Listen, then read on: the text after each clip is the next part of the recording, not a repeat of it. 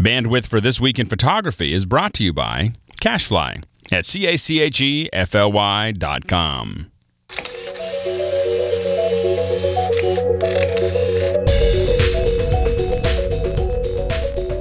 Okay, so we're here at Minox. Now, Minox has an illustrious history of 007. Absolutely. This this is the classic Minox camera. If you've ever seen the old spy movies, you know. Of course, the spy movie that I thought of, I don't know if they're going to be happy when I talk about it, but when I see this, all I think of is Fletch. Remember the little thing with the Doberman chasing him and running around? But but it's like, but but for the spies, uh, you know, all these spy films, this is the great little camera that, that is the classic. I mean, this is the, the spy camera. It's not a spy camera, it's the spy camera. You pro- and I mean, you probably remember, you know, it's, just, it's got the little tiny viewfinder. You can shoot all those important documents and everything like that. Uh, this is the real film version still. It still it has the. I remember how this works. So the little film canister fits in there and everything. It's so cute. So these are this is the classic model, right? But Minox now has now come up with a whole line apparently. They're moving into the future. I mean, they're going digital. Right. So they've got a bunch of these cool little mini cameras that are the digital equivalents of this. They have a spy camera still.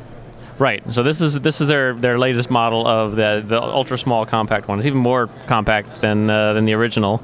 Fully digital. I think it's like five megapixels type of resolution. Uh, has an accessory thing which you can stick on here for auxiliary flash and also um, viewfinder. a viewer because uh, you know when you want to make it really really small when you want to hide it somewhere you don't want to have all that extra stuff but when you do there it is No chimping, as it says. Right. You don't. You, you, if you're in the middle of your spy mission, you can't be seeing if your exposure's right and looking back at your things and everything. So we don't do that. you just got to shoot and go So, but in addition to that, they've got a couple of other retro versions of this uh, in multiple colors. This is the paris hilton version Apparently so.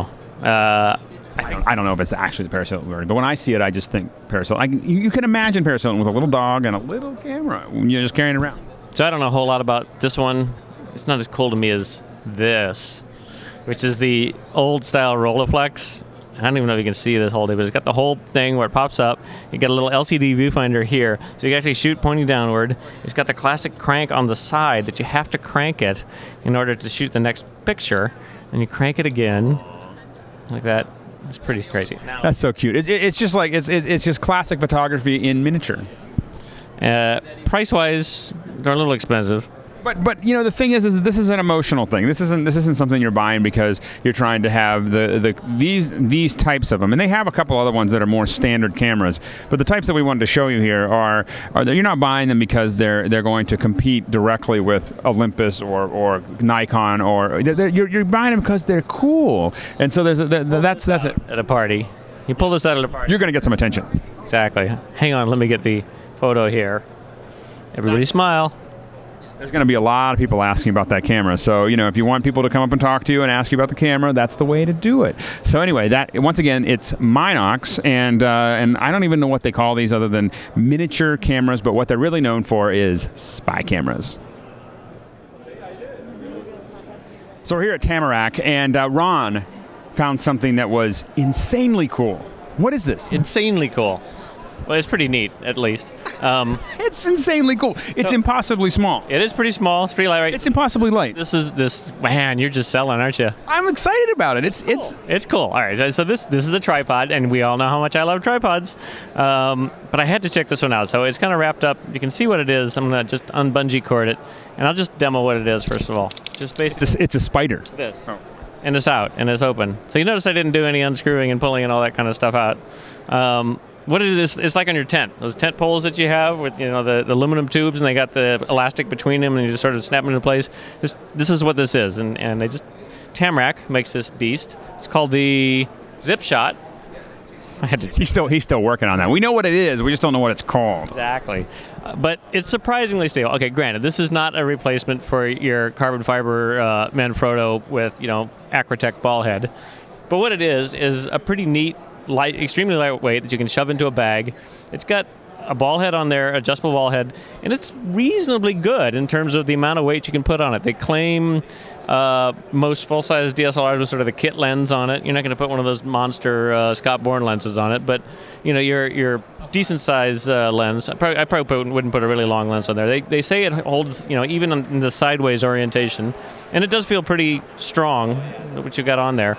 And you know ultimately just the fact that it compresses to something that's so incredibly small and light. Just kind of a lot of us have these like really light little tripods, and, and we were just just talking about one from Joby, but it was sticking on something. But something you sometimes you want something a little bit more. You want something that can sit up a little bit. What I look at when I saw this, when when when Ron, Ron was the one that showed it to me, when I saw it, what I really saw it as is a great one. If you have like a little HV20 or HV30, you want to do sit down interviews, or you want to do some little sit down portraits that are kind of on the run. Uh, it's the perfect height for that, you know, and, and it's probably as, as high as you could ever make one of these uh, and actually have it work. Um, but it is uh, it is it's great for what it is, and I think it's only how much is it? Uh, I think they said it's like 50 bucks, you know, and you can get it anywhere, Amazon or B&H or Adorama or any of those. And if you're traveling though, I think, and, you, and you're saying, you know, I'm not going to bring a tripod because I don't have. It's too much weight. It's too much. It takes up too much room.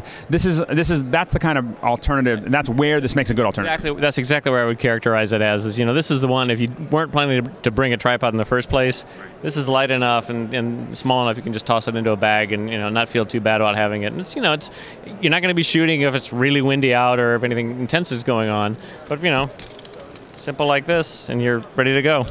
Pretty nifty. And once again, it's called the Zip Shot, and it's from Tamrac.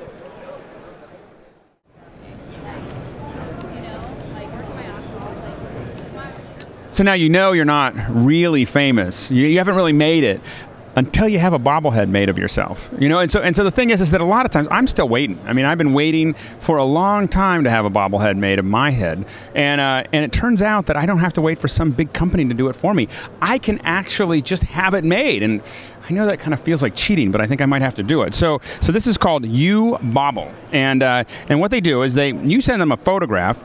They're going to take your your head, and someone's going to actually sculpt it. So they're going to sculpt your head, uh, and then they're going to send it back to you and say, hey, is, is, is this your head? And you're going to go yes, or you go no, change this, change this, and they're going to send it back to you, and then they're going to paint it all up, and they're going to you know bake it into something that's going to last for a while, and they're going to put it together, and they're going to send it to you. Now you, you think that that whole round trip is going to cost you a lot of a lot of money. I mean, this would be a thousand dollars. I mean, there's someone sculpting it by hand. It costs about hundred dollars, 120 bucks, something like that. So it's a it's a pretty inexpensive little little gift. Uh, you know, to, to, to, tell someone that you love that uh, uh, you that, that they've made it. That they made it. They have their own bobblehead. So this is the first of three things that I wanted to show you of ways to turn your photographs into 3D that you you probably didn't think about.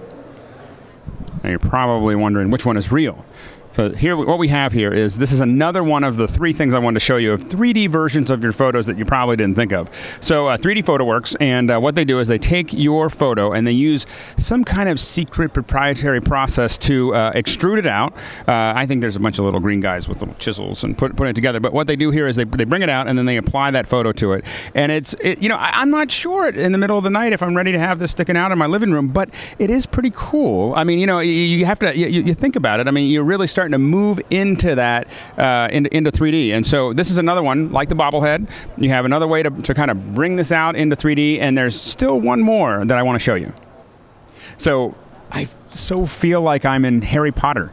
So I mean, doesn't this like when you're looking at? I don't know how it looks on video, but I'll tell you what it looks like in real life. It's, it's like a 3D character that's uh, that's that's in here. Now this is 3dphoto.us, and uh, and what they do is they, they, they provide these to dealers. It's a, really a service for dealers. But uh, retail this is about $400 for a, for an image like this, and uh, and it just kind of jumps out. And, and, and, so this this process is another way that I just wanted to show you these three different ways of how 3D is uh, is you know being how photos are being taken to 3D. So it's a, it's a it's a new process that keeps it very flat, and it feels very odd to like when I when I touch the screen, it, it, it, it does feel like I'm I, I, should be reaching into the scene. And uh, but I but I, as soon as I walk by here, I just I felt like I could hear the Harry Potter. I was waiting for the film. I was waiting for the I was waiting for one of these guys to start talking to me, and they didn't. But, but that's okay. So check it out 3dphoto.us.